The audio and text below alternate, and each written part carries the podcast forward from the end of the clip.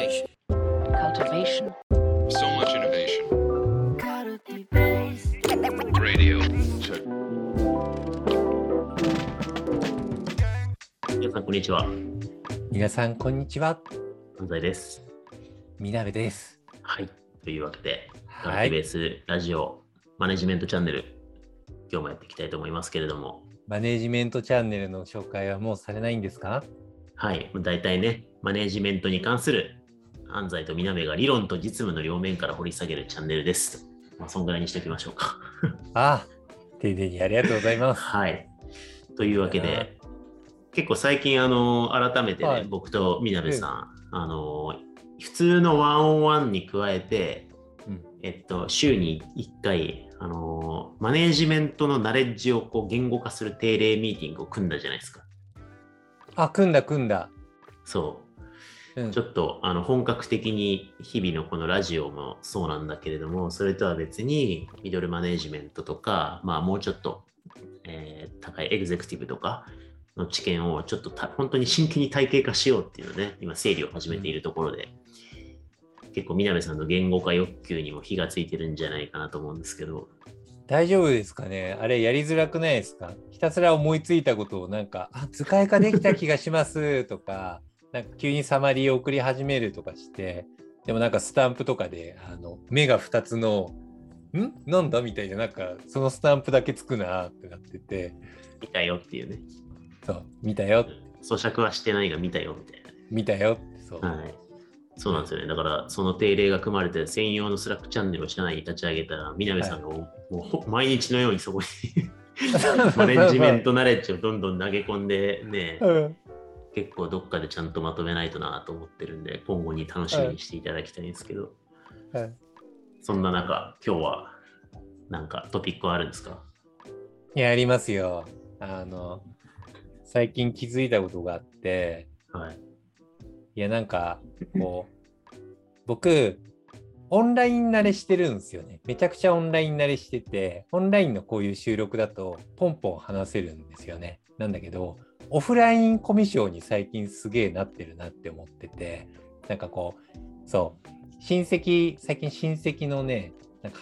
墓参りに行ったんですよ。で、その墓参りの近くに親戚のお家があって、で、そこに、あの、ちょっとご挨拶をしに行きましょうってなったんだけど、なんかすごい僕挙動不審になって、なんかうまく話せないな、みたいなはい感じになって、あーおおーみたいな、中学生みたいな反応になっちゃって、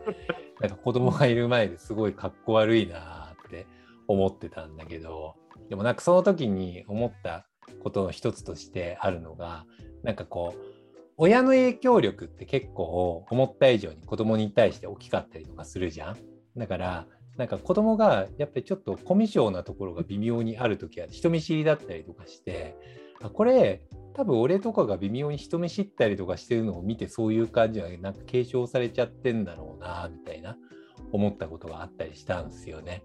でこれってマネージメントとかなんか他のところの場面とかでも同じだよなって思っていて何が言いたいかっていうとあの人間って自分の人への影響力を過小評価しちゃって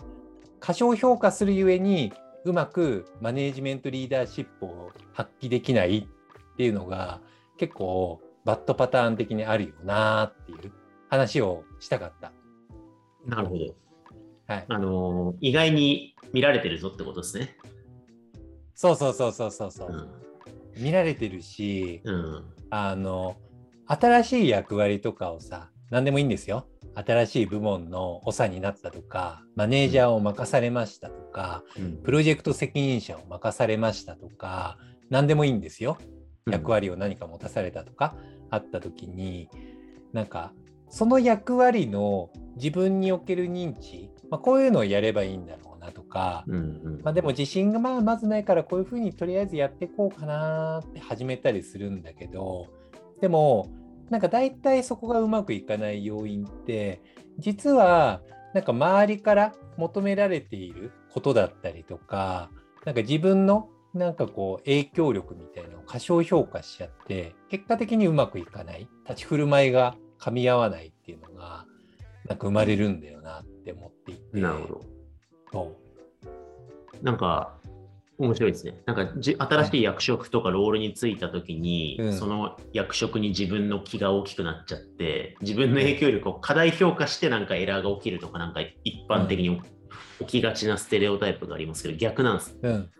な感覚的になんかね、うん最近思い始めたのは逆のパターンの方が大きいような気がし始めたん。ですよね。うんそうそうそうそう。なんかね、結構マネージャーのバッドパターンとか、経営者のバッドパターンとか、例えばスタートアップとかって結構若年層の経営者とかがさ、あの、まあ、起業したりとかされてるじゃないですか。うん例えばそういった時に起きがちなのが、例えばなんかこう、熟達されたキャリアの方とかを採用して迎え入れたスタートアップ経営者するんですよね。で、ここがうまくマネージメントができないことってあったりするんですよ。うん、で、大体起こるのが、そのスタートアップ経営者側が、あの、いや、この人これくらいのキャリアだからできるんだろうなってなるんですよね。もうちょいさらに言語化すると、いや、自分でもこれくらいできるんだから、相手キャリアの方が輝いてるんだろうから、俺よりきっとできるっしょっていうのが暗黙的になんか発生しているケースってあるなって思ってるんですよね。結構これあるなと思ってて、自分でもできるんだから、相手もできないはずがないっていう前提が結構強固に真相にあることってあるなって思っていて、うん。だ自分の能力とか自信のなさなんか自信ってあるかもしれないですよ。ポジションに対して適切ななんかそこに対する自信のなさが潜在的にあることによってさっきのいや自分でもできるんだからっていう前視がついちゃうがゆえに結構逆に無茶ぶりをしちゃったりとかあと相手への期待値が大きくなりすぎてなんでできないんだろうこんな簡単なのにとかこの人こんなキャリアあるんだからなんでできないの？とかが起きがちなんだけど起点を掘り下げると結構自分の自信のなさみたいなのが深層心理にあることが多いなっていう思ったんですよね。だから、まあ、今、身の丈にやや合ってないストレッチなロールについてしまってる、それがまあ、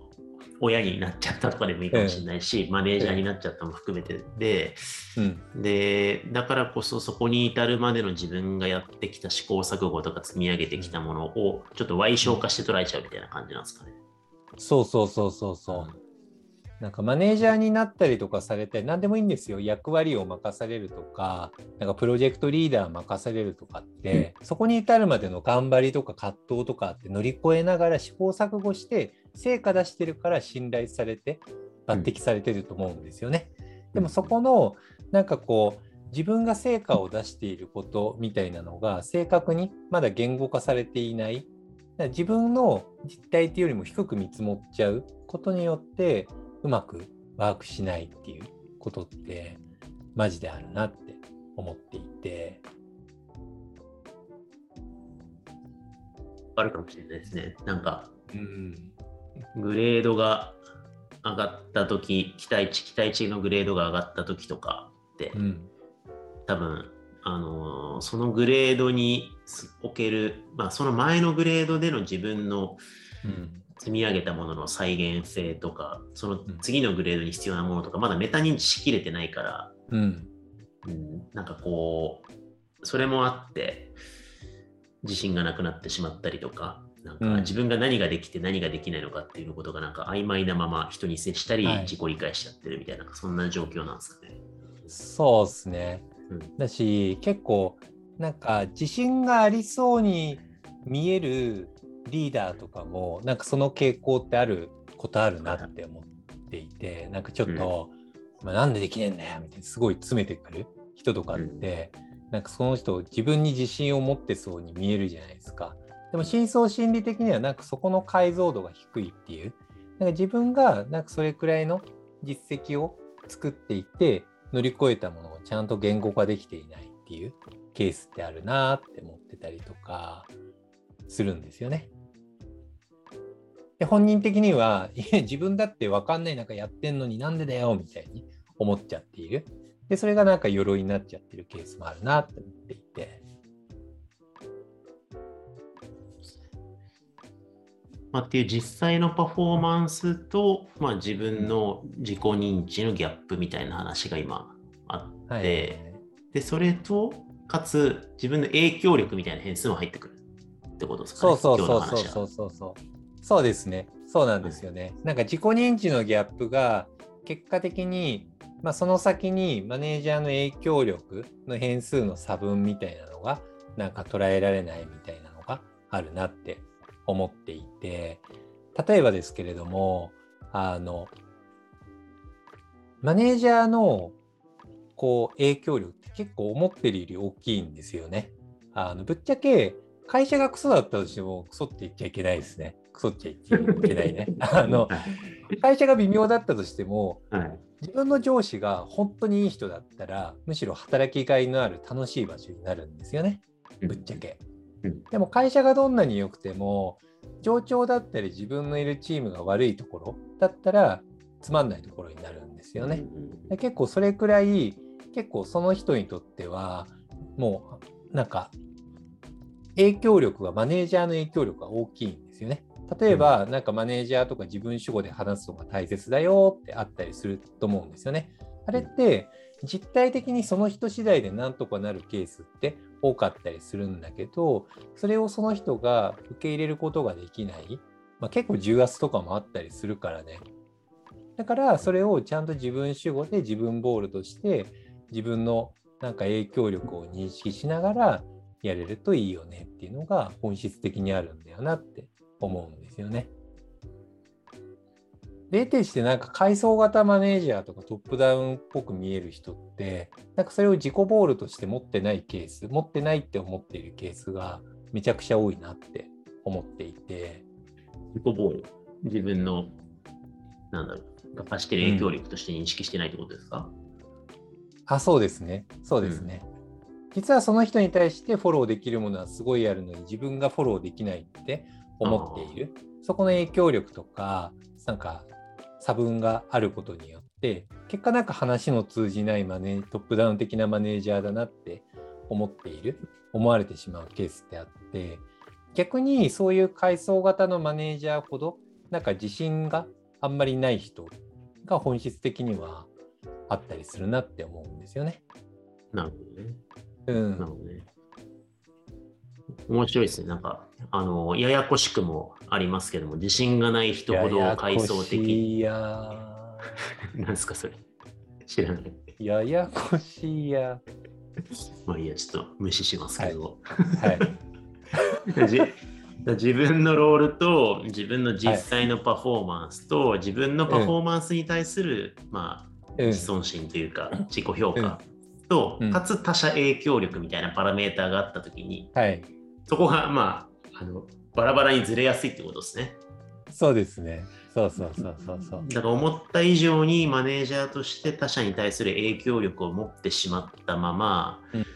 でかつそこそこパフォーマンスがあるからマネージメントになってるんだけど自分のパフォーマンスに対するの自信は低いみたいな状態になったりするとその歪みがかなりパフォーマンスエラーにつながるからそうそうそうそうそ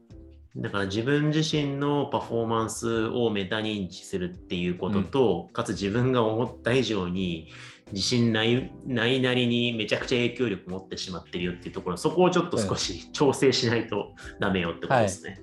う。そうです、そうです。まあ、分かりやすい話で言うと、経営者だと分かりやすいじゃん。経営者って、もう企業における、ある意味で言うと、もうすごい影響力が一番強いポジションでもあるわけじゃないですか。だから、それにふさわしいようなプレゼンスの発揮の仕方とか、モラルだったり、ポリシーのやり方って結構あると思うんですね。それって、なんか経営者っていうものにすると、誰もが疑わないと思うんですね。でも、なんか経営者なのに、いやいや、みんなで話すのってちょっと辛いですとか、いや、俺なんかが話してもさーってなると、結果的にその影響力があるのに適したプレゼンス発揮できてないから、逆にみんなの働きづらさとかにつながったりするじゃん。ね、なんか会社の方向性とかをちゃんとさ、今こういう状態で、この先こういう風なところに我々は向かうんだよって未来を示していく。それをいかに分かりやすく伝えられるかで、 employee experience、従業員体験とか結構、なんか全然変わると思うんですよね。でこれって経営者だから分かりやすいんだけどでも何かをマネージメントするとかリーダーになるって結構その影響力を潜在的に持つことだったりとかがあるから「えー、自分なんて」って誰しもなりやすいんだけどでもそこら辺のなんか影響力とかって結構実はあったりとかするんだよなっていうものですね。これマネージメントでも違うと思っててやっぱり人間ってその影響力を過小評価しちゃうからマネージメントじゃなくても一人一人の従業員でもいいんですよ。影響力って結構大きいんですよね。他者に対して与える。やっぱり一人の発言だったりとか、何気ない発言が相手を傷つけてしまってパフォームをダウンさせてしまうってこともあり得るし、一人の何気ない一言が働きがいになって、なんかやりがいになったり生きがいになるってことも全然あると思うんですよね。本人は意識しなくても。うん。ね、親になったりとかしてもさ、あの、いや、自分が親なんて辛いわとかさ、なんか全然こいつ寝ねえなとかさ、なんかこう、こっちやって大変なんだよって思うことあるけどさ、でも子供からするとさ、親って絶対的な存在じゃん。うんうんうんその人にとって人生のさ、結構大きい割合を占めるものじゃん。でもこのギャップって結構あったりとかするじゃん。はい。っていうのが、どうしても生まれやすいもんなんだよなーっていう。そう。それを埋めなきゃっていうと、それはそれですごい辛いしね。絶対それって葛藤が生まれ続けるものだからね。うんうんうん。まあでもそうすると、なんか処方箋エラーとしては、ああ、じゃあなんか自分の発言、失言に気をつけよう、何も言わんどこうって修理するんじゃなくて、なんかそうなるとき、それはかえって、なんかバッドパターンなのかなと思うんですけど、うん、処方箋としては、じゃあまあメタ認知を正しくしましょうみたいな、そこを整えていくのがいいんですかね。あの、いわゆる自己認識だと思ってるんですよね。セルフアウェアネスってやつですね。そう、セルフアウェアネスみたいな。結局あれって自己認識整えるためにはちゃんと自分のヒストリーを作りましょうとかもありますけれどもちゃんと自分はこういう認識でいるよっていうのをちゃんと言語化して周りに出していくっていうことも大切それをフィードバックし合うことによってあ他人に自分はこうして見られてるんだなっていうのを理解しながらで自己認識と噛み合うようになんか葛藤しながら帳尻を合わせていくっていうの結構大切みたいになんか思われていて、なんかそこのフィードバックサイクルとかを回して対話的にやっていくとチームでいいですよねっていう話とか、なんかそれを熟達していくとなんかこうその、なんかこう自分の認識と外側の認識みたいなのを、なんかそこの矛盾みたいなのを葛藤しながらリーダーシップをうまいこと、なんか自分らしいリーダーシップを発揮しやすくなるのかなっていう、最近の話にもつながる話かなって思ったんですよね。うん。うん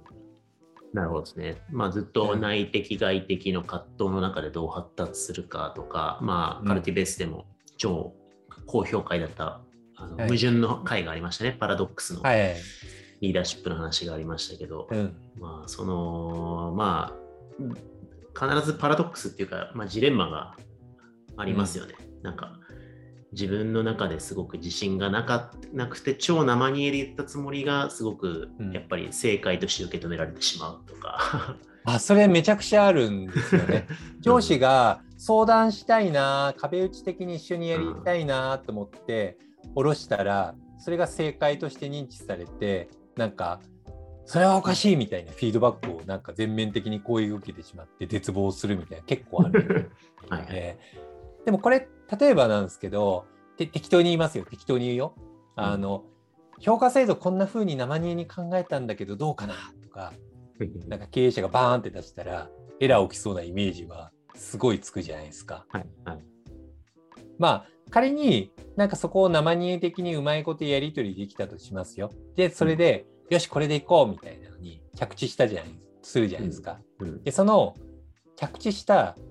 3日後にやっぱりあれ微妙だと思うんでこういう風な方法あると思うけどどうかな？って出てきたら、燃えるじゃないですか。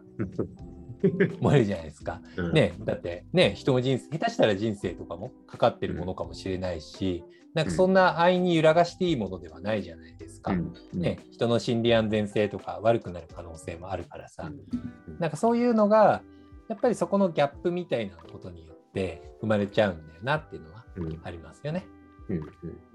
まあ、これはメンバー経営者に提案するとかだったら起きないと思うんだけどね。うん。うん。なるほどですね。その辺のギャップというか、ジレンマはいろんなとこで起きそうだなって気がするけれども、まあ、そのギャップ、矛盾を完全に解消しようとするんじゃなくて、まあ、常にどういう内側と外側のパラドックスが発生しちゃうかを、まあ、自己認識しながら、なんかその中で矛盾を受け止めつつ、やっていくしかないって感じなんですかね。対話が武器ですよ。だから矛盾が起きたりと パラドックスが起きた時に何が起きたのかっていうのをちゃんと前提を噛み合わせて対話してリフレクションして、でちゃんと認識を合わせていくっていう活動が重要なのかなって思っていてだからなんかこう、ね、例えばワンオンワンとかフィードバックってマネージャーからメンバーにするものみたいな感じがあるかもしれないけどでもなんかマネージャーからメンバーに対してそういうのをしたことによって結果エラーが起きたりとかするんですね自己認識のズレから。だからそこをちゃんと相手にも景色を聞いた上で自分自身の調整をずれしていくズレを直していくっていうなんか共に学習する感覚はマジで重要なのかなって思いますよね突破の鍵としては。マネージャーからメンバーにも教えるものっていう一方通行だとなんか自己認識って一生難しい変わんないのかなって思いますよね。はい。はい。というわけで、今日は、まあ、久々久々というか、初めてぐらいかな、影響力みたいなキーワードをちょっと。掘り下げてきましたけど、まあ、結構これはあのリーダー論とかで古くから影響力っていう言葉は出てくるものなので、ちょっとマネージメントにおける影響力みたいなキーワードもちょっと掘っていきたいですね、今後もね。あ、そうですね。うん。まあ、ファシリテーション型マネージャーっていう意味では、めちゃくちゃ課題になるところだと思うんで、やっぱファシリテーターも自分の影響力をどうなんかこうコントロールするかって、やっぱすごいファシリテーション上課題になっちゃうんで、はいはいはい。なんかその辺はちょっと別角度から掘り下げてもいいかなと思いますが、今日ははいこのぐらいにしておきましょうか。はい。はい。というわけで、皆さんありがとうございました。ありがとうございました。